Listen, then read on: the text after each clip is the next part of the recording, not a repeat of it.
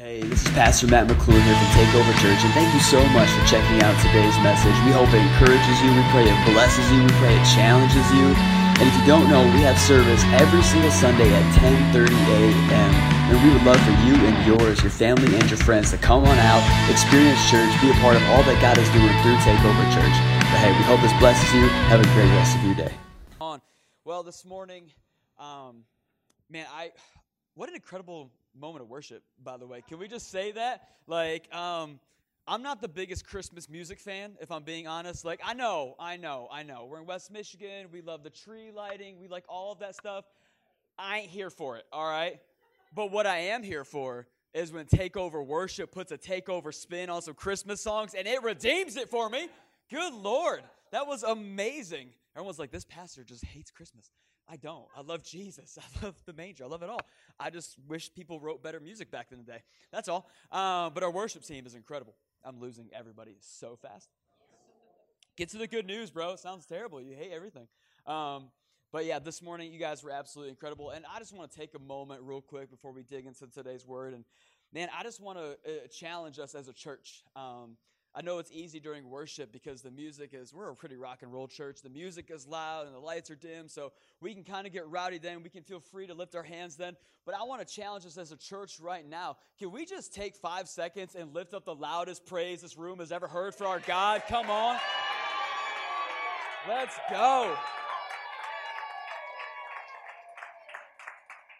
I just want us to always keep a heart posture that He is worthy, whether we're in worship or not, whether we're alone or not, whether we're in a crowded room or not. Like wherever we are, He is so worthy of us just getting outside of our comfort zones, to get uncomfortable and just quit being shy and lift up a shout of praise for our King of Kings because He's better than we are able to praise. And so I want to find every reason to give Him praise this morning. Amen?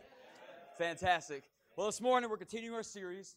Uh, Zach actually had it correct this time. Uh, for week seven of Into the Wild. This morning, title of my message is, if you're taking notes, it is Lost in the Wild.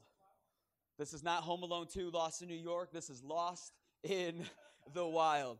Home Alone, let's no cap. Home Alone's amazing. That's a revelation. Who doesn't love Home Alone? Come on. It is like story of Judah. I don't know. Uh, it's not.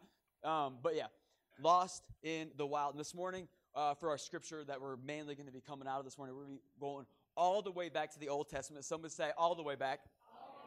All the way back to Genesis 3 8 through 13. Come on. I'm going to be coming out of the ESV. You can read uh, whatever translation you want to, except for New King James. Because um, uh, I'm a bit too modern for that. So here we go uh, Genesis 3 8 through 13. And they heard the sound of the Lord God walking in the garden in the cool of the day. And the man and his wife hid themselves from the presence of the cool, or psh, what is that? I got it. My thing was all messed up. Sorry, iPad problems. Hid themselves from the presence of the Lord God among the trees of the garden. But the Lord God called to the man and said to him, Where are you? And he said, I heard the sound of you in the garden, and I was afraid because I was naked and I hid myself.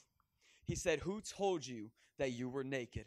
Have you eaten of the tree which I commanded you not to eat from? The man said, The woman whom you gave, oh, jeez, Adam, calm down. The woman who you gave to me, she gave me the fruit of the tree, and I ate it. Then the Lord God said to the woman, What is it that you have done? And the woman said, The serpent deceived me, and I ate. Might be a little bit of a familiar passage this morning, but I really hope for a fresh revelation of this Word of God because in this significant story, he has a loud word for us. Amen. So I'm going to pray and then we're going to get into it. Sound good? Jesus, we thank you so much for this morning, God. We thank you, God, for the ability to show up in a room like this on a Sunday morning, God, and we just get to lose our ever loving minds because you are so good and you are so worthy, and we love you this morning, Father God. We, God, we want to leave here today knowing with full confidence in ourselves that we gave you every praise, every honor, every cheer, every clap, everything that you are so worthy of, God. We know it pales in comparison to your greatness, God, but we came here today with a spirit this morning that we want to let you know how great you are. We want to give you all the glory at the end of the day. Father God, we just want to say as one church, we love you. And so we thank you for this time. We thank you for this word. And we thank you that you're a God who doesn't just call us into the wild and leave us there to our own devices, but you go with us into the wild. So we thank you for everything that you're doing in and through this place. We ask the Holy Spirit you would continue to move. In Jesus' my name, Faith Filled Church said, Amen. Come on.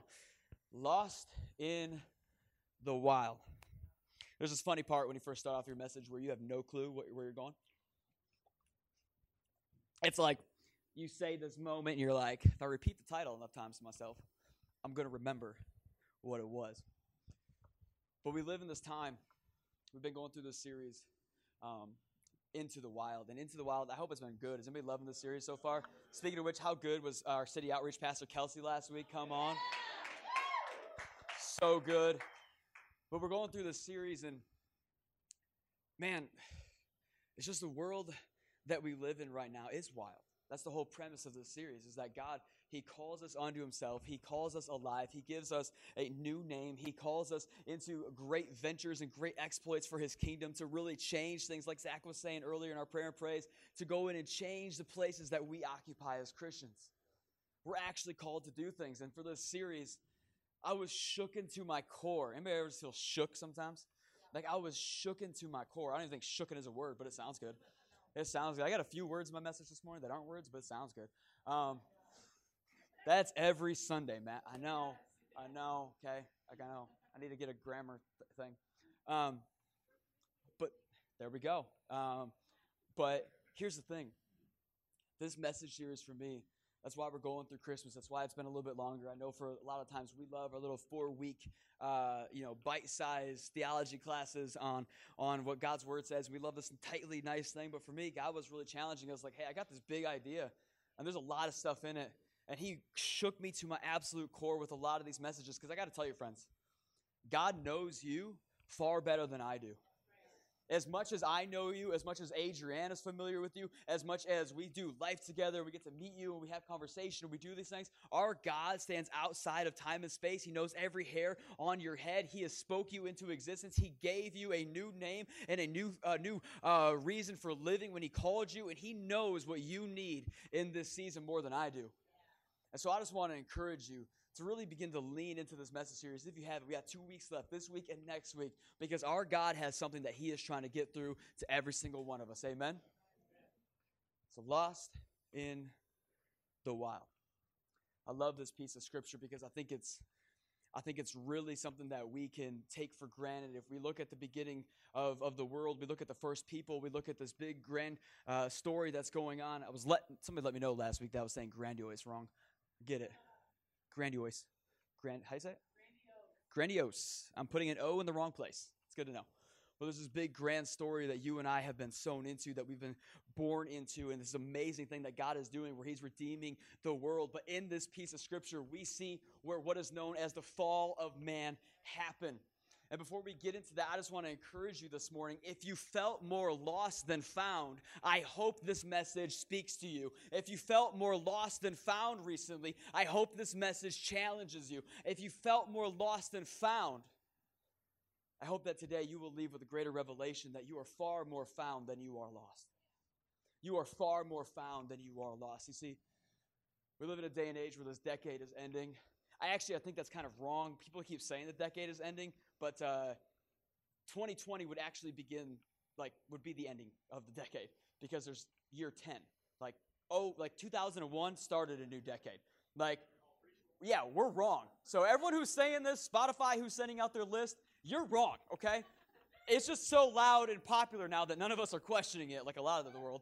But just so everyone's aware, we have one more year. It's going to be good. It's going to be the best year yet. Praise God, right? 2020.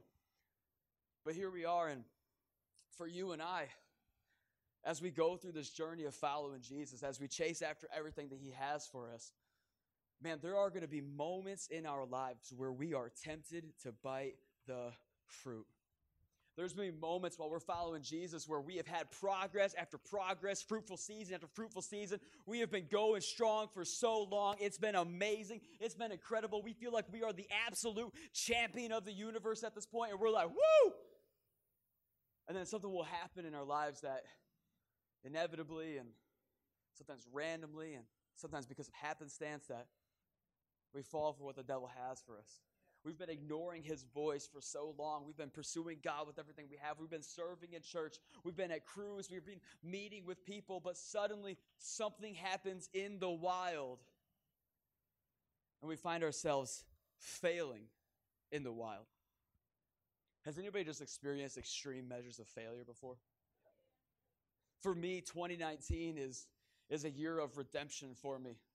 For me, 2019 is a big year. It's been the biggest year of my life. God has done so much work in and through my life, in and through my marriage, in and through every facet, every avenue of Matt McClure's life. That's been amazing. It's been redeemed so much. I've had more redemption in 2019 at year 28. I'm turning 29 in a couple weeks. At year 28, I have felt more redemption from the Lord than I have in my entire walk with Him since I was 16 years old. I've had this experience with Him that has blown my mind.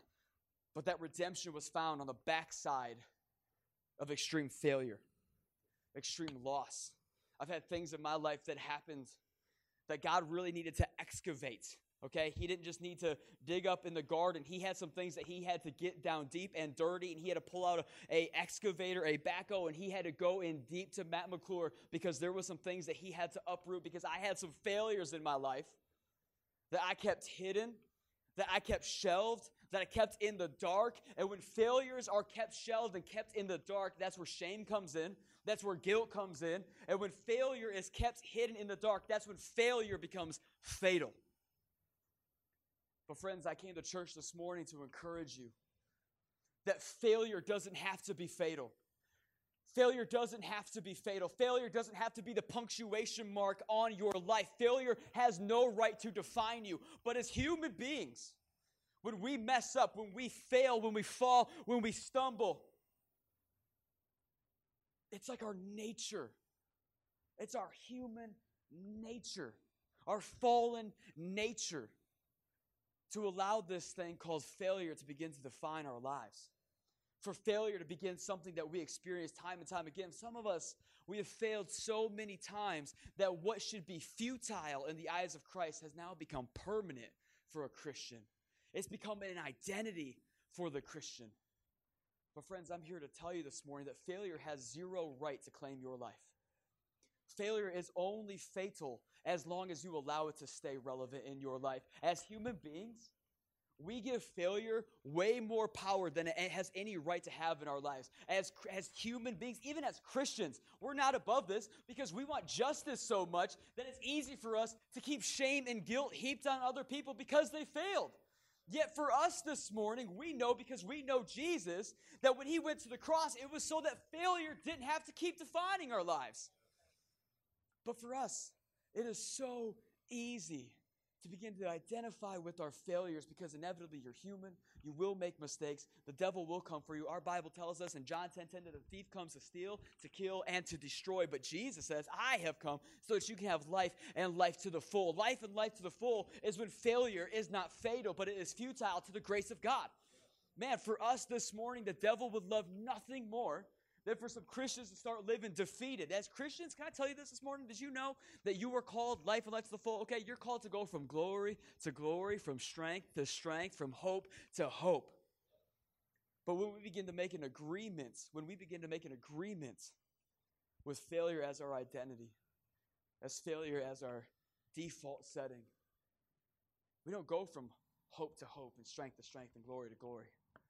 We go from breakdown to breakdown and to defeat to defeat and shame to shame and guilt to guilt. And you and I, as Christians, we were never designed. God's hope when He went to the cross was not that you would live shame to shame, beat down to beat down, guilt to guilt, but that you would lead from glory to glory, strength to strength, and hope to hope.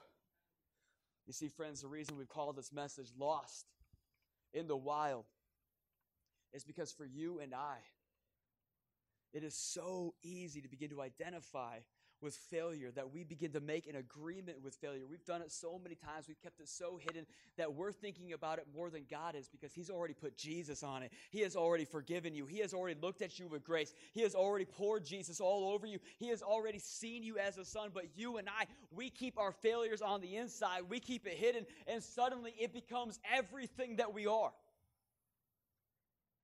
And so, God's whole goal for us is that we would not give failure the power over our future, but we would give God's grace the power over our future. Amen. God's grace is so big, it's so deep, it's so mighty that God's grace can actually redeem your failures and empower your future. Amen. Come on, that's a good word. I don't know if you needed to hear that this morning or what, but God's grace is so good. It is so big. It is so mighty that it will redeem your failures and it will give you grace for your future. It will empower your future. Amen.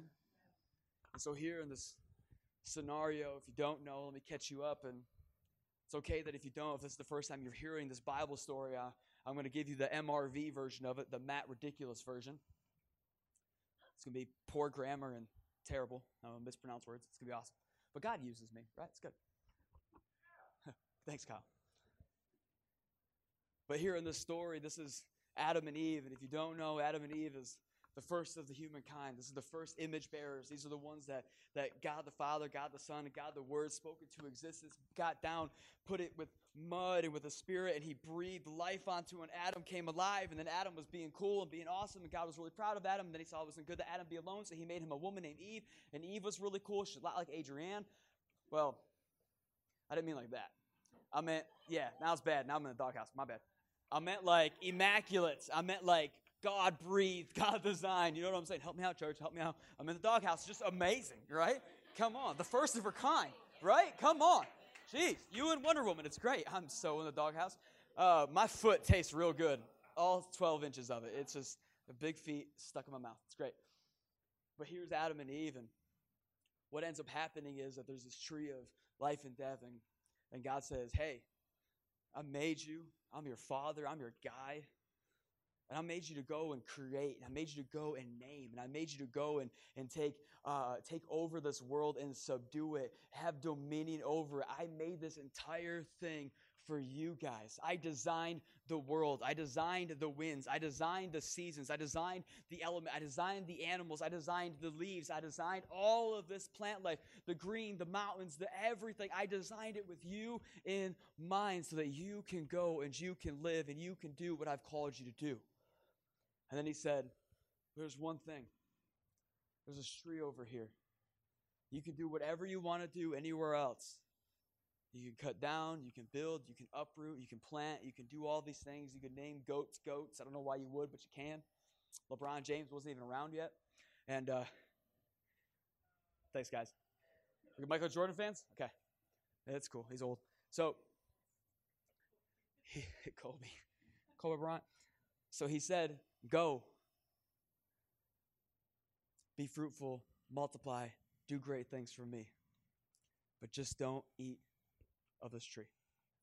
Now, the story tells us that a serpent would come along, which is the devil, it's the enemy. He comes along and he approaches Eve. And what the enemy does in our lives, friends, is that he loves to question what God said. You ever notice that when, when you just have a God dream, when God put something on the inside of you, or he gave you a word to say to somebody in Starbucks behind you, and you're like, all of a sudden that little voice goes, Did he really tell you to tell that person? Did he really tell you to buy their food and tell them, hey, Jesus loves you?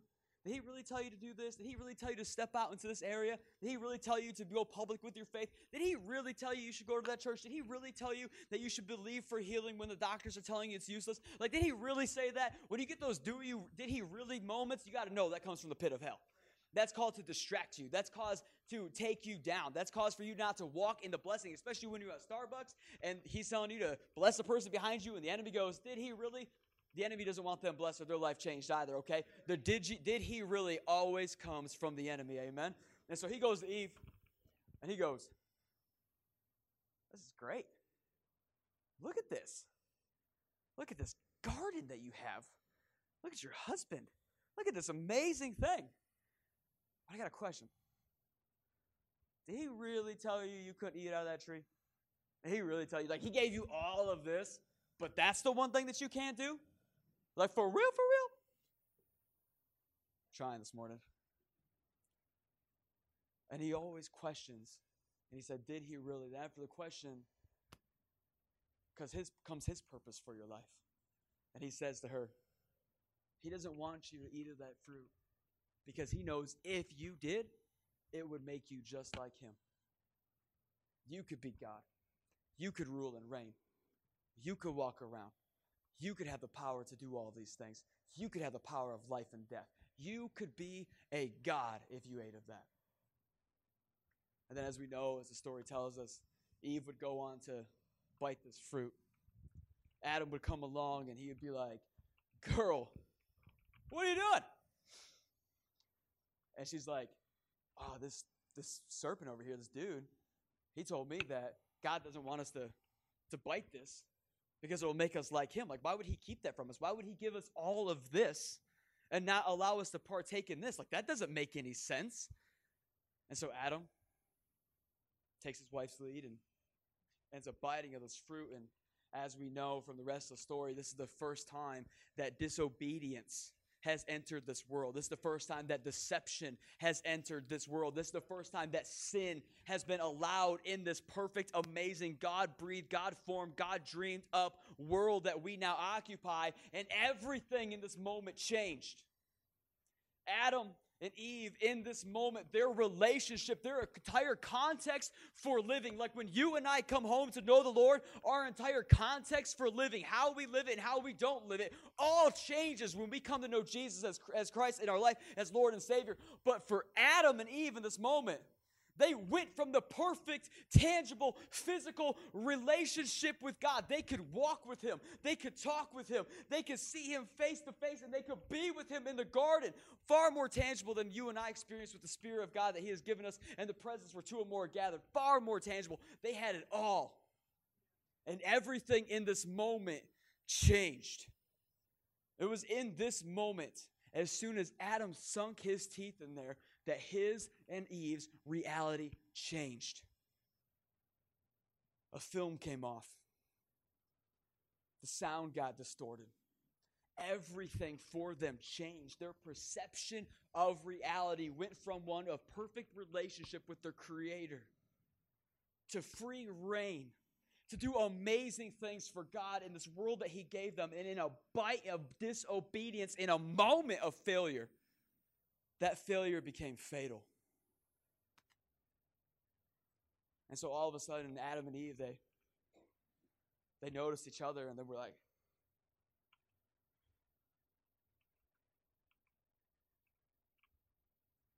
I never noticed you looked like that. Um, I'm gonna go over here. You can go over there. We're gonna get some leaves. We're gonna fix this real quick. And they go and they hide the moment this happens, their first inclination is no longer, if they ever experienced trouble before this moment, before anything, if they ever experienced turbulence, if the waves were ever too high, if they ever had difficulty, if they ever had to learn, all they had to do was reach up and they could see Father God right there next to them and be like, What do we do now? How do we change this? What could happen? In this moment, the second something was off and wrong and different for them, they no longer had that relationship. And so for them, their instinct was no longer to run and hide to, or run and go to God so that He can clean them and clothe them and make them new again and redeem them. No, no, no, no. Their inclination was to go and hide and run from God. Now, I feel like for a lot of us, that's still our default setting. For a lot of us, the way we experience failure, the way we experience moral failure, the way we experience our sin in our life is when we are doing so good and we're riding that high life and we have that relationship with God where we're just getting words every day where something amazing's happened. He's moving through our work and he's moving through our, our quiet time and he's moving through our marriages and our relationships and he's showing up and showing out in our lives. We have this and we're excited and we're loving it. But the second that we fail, because we were so high up, we were so close, we had everything going for us. The second that we botch it, our inclination isn't to go and tell our pastor. It's not to go and tell our crew leader. It's not even to go and tell our spouse. We run. We hide. So often after we have already committed the act that ultimately changes our lives. Our inclination isn't go to our spouse and be like, honey, I did this today. I know I I shouldn't have, and I, I was in a moment, and I. It's not to that. We don't run to our pastors when we stepped out on our wife. And we say, I did this. What do I do? No, no, no. We choose to not even tell our wives. We choose not to tell our husbands. We choose to keep that hidden. And when it's hidden, that's where shame grows. That's where guilt comes from. That's where condemnation comes from. Instead of having a conviction to go and bring it out into the light, we feel condemned to keep it in the dark. And so, much like Adam and Eve, when we experience failure in our lives, our first inclination is to look at what's now wrong in our lives And out of extreme guilt and shame, we run and we hide. So often, when we mess up in this life, if we're being honest, we're found saying, Oh God, what have I done? But we're not really approaching God with what we've done. So often in this life, when we have failures in our experiences, failures in our relationships, failures in our workplace, whatever you're failed in in your life, when we have failure happen to us and we've chosen to do something that God said is not best for our lives, we're found saying, Oh God, what have I done? Not, Oh God, can you fix this? Oh God, can you redeem this? So, what do we do with our failures? What do you do with your failures? How do you recover? How do you pick up when you fumble the ball? That's my question this morning. As a church, when we're into the wild, we got big dreams for this church. And I'm not talking whatever, whatever you hear everybody else say when they say they got big dreams for their church, okay? Is it lots of people? Yeah, because that's lots of souls, okay? Like we're here to win people to Jesus. It's going to be awesome. But we got big dreams for this church, but it doesn't but big for me doesn't live and die on numbers. Big for me is when you know beyond a shadow of a doubt that you have a creator whose grace is deeper than your sin is wide. Amen. My hope and my dreams, my big dreams for this church is that we would be a people that we know that we have pastors and we have leaders and we have other church members, people that we do life with on the regular, that when we botch it, we can run to them. That when we feel like we're going to make a mistake, when we're feeling tempted, when we start hearing the did he really say it? Did he really mean this? When we start hearing that voice, we would have that pre inclination, that pre decision is made that we have people in our corner that we can run to and we can say, I felt like doing this today. And if I don't get it out in this moment, I'm for sure going to do it tomorrow. So much of our lives will be determined by what we pre decide, church. If Eve in that moment or Adam in that moment said and pre decided and said, no matter what comes our way, we're always going to run to God. Before we ever make a decision, we're going to go to Him. Before we ever have any sort of trouble or tribulation in this plane right now. Like a snake rearing its ugly head and telling you lies. I mean, that's a little weird, right? In that moment, if they would have pre decided that they were going to give God the last word, the final say, the right to veto what we do or don't do in this life, what we give into and what we don't give into in this life. Their experience and our experience would have been completely different. For you, friends, how do we handle our failures? Because in this life, failure will be fatal if we don't drag that out into the light, if we don't bring that into community if we don't drag that sucker out and we get some people who are further along than us to speak into that situation. Because the more the enemy comes and the more he knocks down on our doors and the more that we give into what he wants for our lives, the less of God we're going to have. We're going to feel ultimately more lost than we do found. But, friends, because of what Jesus Christ did on the cross, through what God did on the cross with Jesus, you and I, we now live and exist from a place of foundness not of lost. I know foundness isn't a word, but that's good preaching. What God did in the person of Jesus Christ, we now have the right to say, We are found. How can you, enemy, how can you call me lost when He has called me found? And so, in this moment, something incredible happens. God rolls through, and much like He does in our lives when we're going through failure, when we're experiencing turbulence, and we're having hardships, when we're having a hard time navigating life, and we're making decisions, and they're not always the best for us, and some of them are the best for us, and that's just kind of the mixed bag that life ends up being sometimes. God is constantly pursuing us.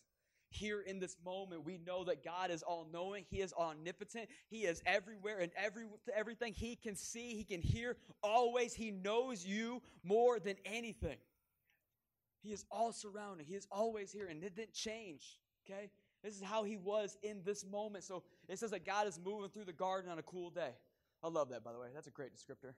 I was like, must see Michigan. Cool day. No? Everybody hates Michigan? Okay. Let's go. Don't worry about it. Jesus loves Michigan. Uh, But here it says God is moving through the garden on a cool day, and the visual is amazing because God just kind of stops and he goes, Adam, where are you? He doesn't shout it. He doesn't frantically look around like he's not God and he doesn't know where Adam is. He moves through the garden on a cool day, fully aware of the conversation that took place between Adam, Eve, and a serpent, the enemy, the fallen angel known as Lucifer, the devil, the dude that sucks and ruins our lives. Okay, we hate that guy. We're gonna kick him in the teeth. Amen. Praise God. We're gonna be a church full of devil teeth kickers. It's gonna be awesome. But here's this moment, God doesn't shout. He doesn't frantically start looking for Adam. But he says something amazing, and I think our generation and this church and this city needs to hear this more than anything right now. Going into 2020, we're starting a new year, and God has said to Adam in this moment, He goes, Adam, where are you? And he said it just like that.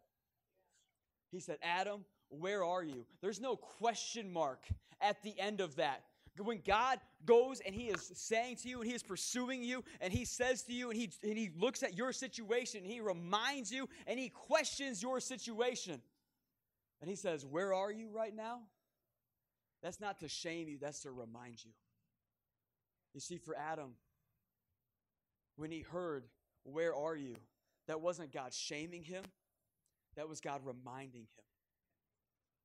He didn't say it because God didn't know where Adam was. He said it because Adam didn't know where Adam was. Adam had no idea what happened. His life completely changed. Everything is different. His reality has shifted and has been fractured, and now he's hiding with some leaves, covering up his bits, and he is freaking out because of the decision that he has made that has altered his entire existence up until this point. And God, in a cool summer day, is walking through that garden. He just goes, Adam, where are you?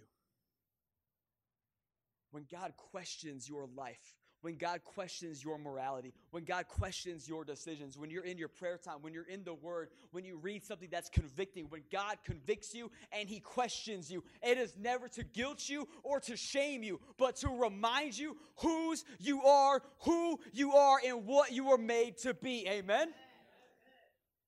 He didn't shame Adam. He didn't drag him out for all the animals and for Eve to see and beat him. No, no, no. He called to him to remind him. He asked Adam, Where are you? He knew good well where Adam was. Adam had no clue where he was because the decisions that he made found him in an impossible situation, in an impossible place that he could have never have foreseen before he made that action. How many of us does that relate to? Come on, we have made decisions in our lives that we wouldn't have made had we known the consequences. Adam would never have bitten that, would never have listened to Eve. Eve would have never listened to the devil. This never would have happened had they known what actually would have taken place on the backside of their consequences. And so, God, when He calls you out and He questions your life, it is never to shame you, it is to, to remind you of who you are and what you are. You know, so often in life, we hate when, when pastors and Christians and people say, no, no, no, God's called you to better. God's called you to better. When we hear that, we feel like people are saying, be better. He's, no, no, no, no, no. Be better. Do better. Strive harder. No, no, no, no. When God reminds you, be better, He's telling you, you are better. You are better. He's not telling you to pull up your own brute straps to try and make your best way through this life. When He tells you be better, it's to remind you you are better. You are a son. You are a daughter. You have access to the kingdom of heaven here and now to invade this place. You are better. so, in this moment, what happens next in this conversation is Adam explains, which is so funny. It's such a guy move. It really is. Like, we do something dumb, and it's like, Oh, why were you cussing on the side of the highway? Because of that van you gave me broke down. like, why did you freak out on your boss? Because that job you gave me gave me a boss that, you know what I mean? Like, that's just such a guy move. Like, it really is. Like, all of a sudden, we just start blaming everything else we take zero responsibility. That's me every day. And it's, just pray for me. And it's so funny because we're like, like, oh, why did you do this? Because that wife you gave me. Like, it's insane. This is totally a guy thing to do. And so God goes, why did you? Why did you eat that? Because that wife you gave me, that woman you gave me. And the next conversation, that part of the conversation is, So I ran and I hid because I realized I was naked. And this is significant. This is significant because if the enemy can get us to identify with our failures, we will move from being person that is found to a person that is lost. We will go back to an identity of loss, an identity of failure, an identity of shame and of guilt and of condemnation when God has called us redeemed. He has called us son. He has called us daughter. He has called us a citizen of heaven, but we will live as a citizen of condemnation if we do not listen to what God says. So he says, Who told you you were naked? Who put that identity on you? Who spoke those words over you? Did that come from me? When I made you, did I say, This is Adam? When I looked at him, he was very good? Or did I say, This is Adam and he's naked?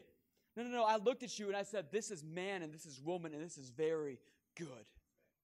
Who told you you were naked? I feel like this is something that this generation, this city specifically, needs to know.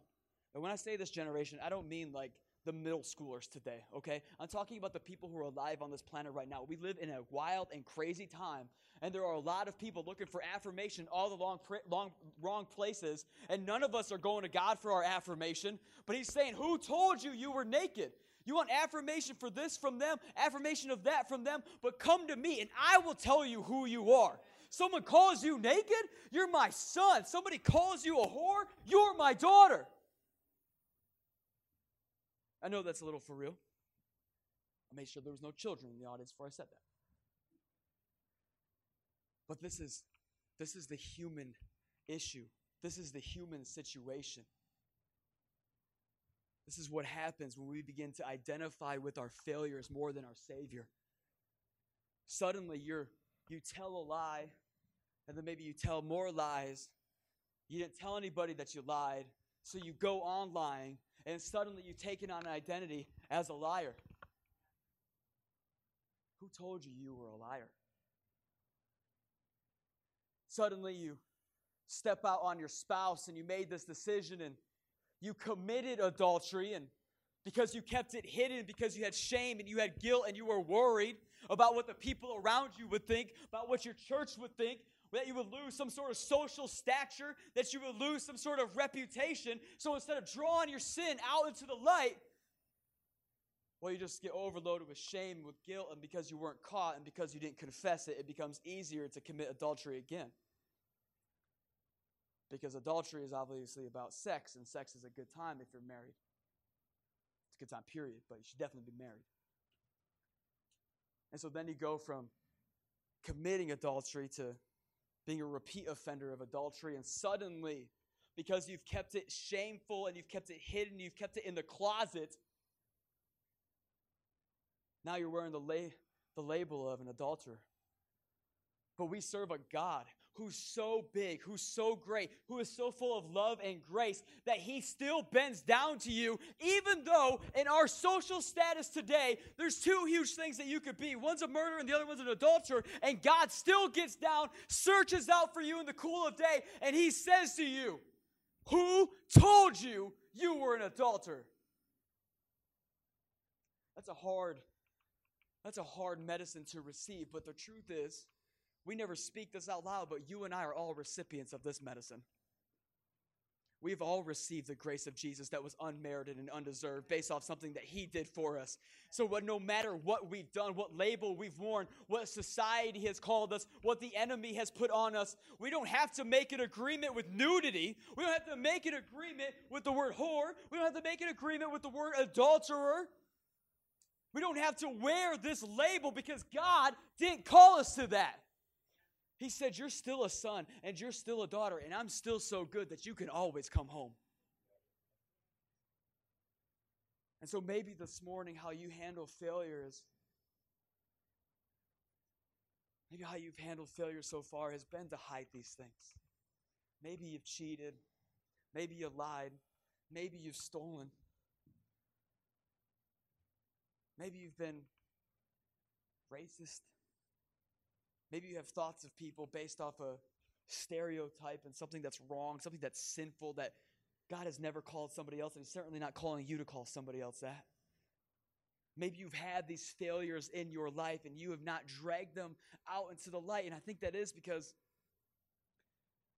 Man, we're worried about status. We live in a generation that's worried about clout.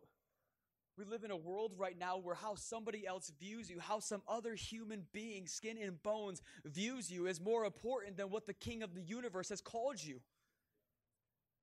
Friends, can I encourage you today that if you're worried about this is a real practical message this morning. If you're worried about ramifications for your sin, you shouldn't be. Well, that sounds heretical. What do you mean? You reap what you sow. You do. But you also reap what he's sown. Your life, who you are, your identity, what he has called you is greater than what you've done.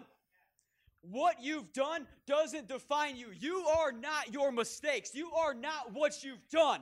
You are twofold, the sum total of what He has done and what you have done. Well, that doesn't make sense. Friends, I want to encourage you this morning.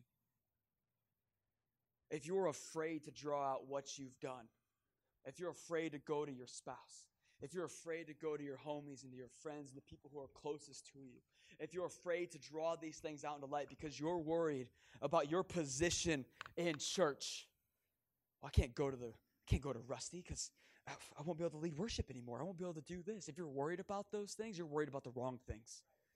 Oh, I don't know if I can show my face back at church. I don't know if I can show myself at work. Man, if I confess to this, I'll lose my job. If I, if I confess this, my, my, my wife might leave me. My husband might not want to talk to me anymore. This might change every single area of your life, and you would be right. Sin does change everything, but grace redeems everything. I want to read to you a piece of scripture that I think is really going to put this in, in plain sight for you this morning. Is this helping anybody out? Okay. Genesis 3:21 says this. This is still part of the same story. And the Lord God made Adam, made for Adam and for his wife garments of skin and clothed them.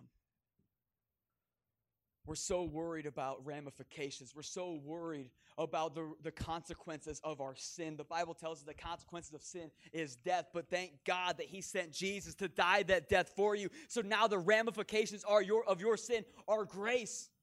You see, in this moment, we can see they are the first humans. They threw the whole world into this crazy scenario. They changed everything for us.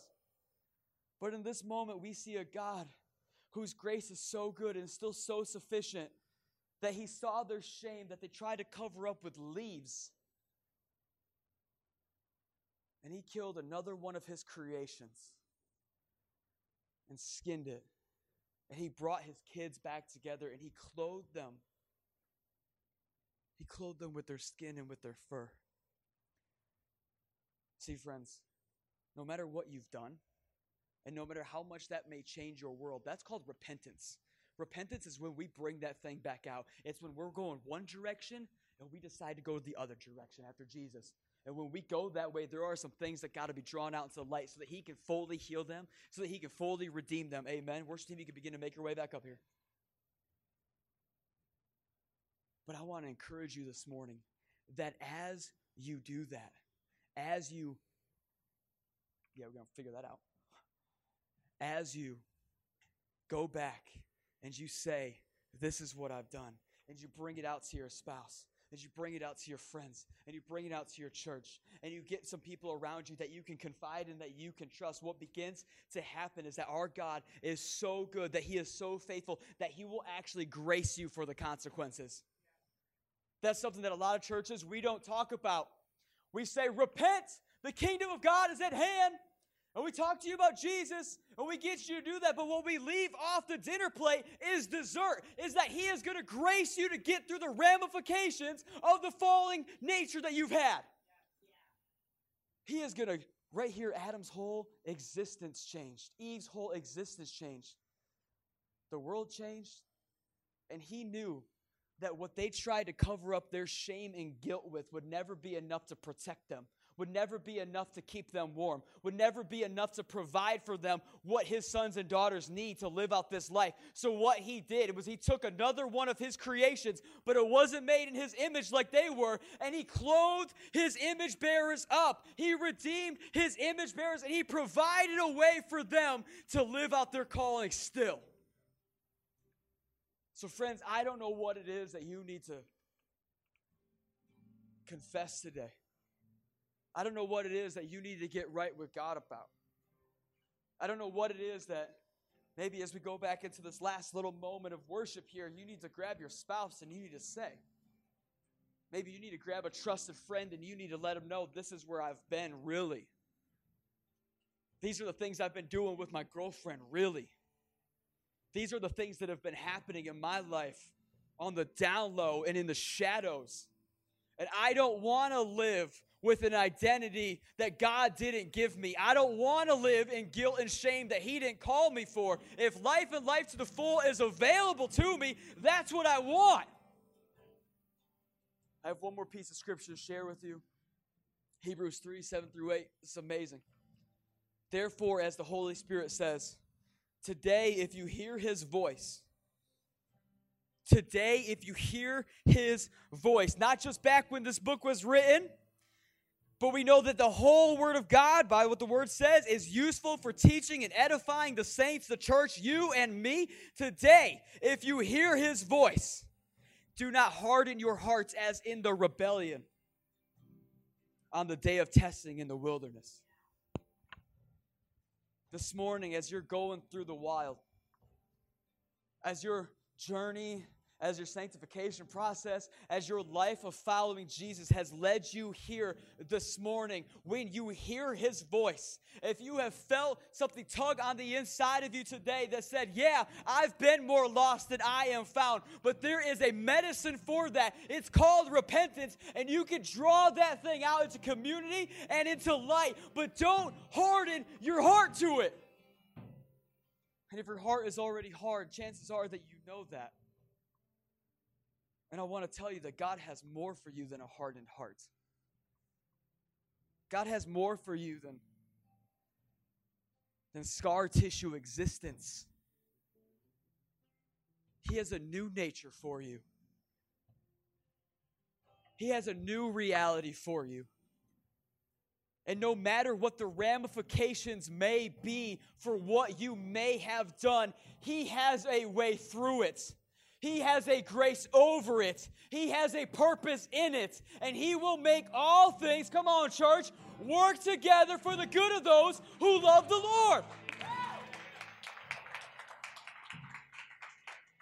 So, would you stand up? I just want to pray over you this morning as we begin to sing one more time, whatever it is. Worship team you can just begin to play right now. You don't even got to wait for me to be done. Start singing, and I'm just going to prophesy over this church. And I want to believe this morning that we are going to confess some things that will bring us closer to wholeness. That we're going to confess some things that will give us a new heart. That will confess some things this morning that will enable us to take on our new nature because He's so good and He's so faithful this morning, church. Come on.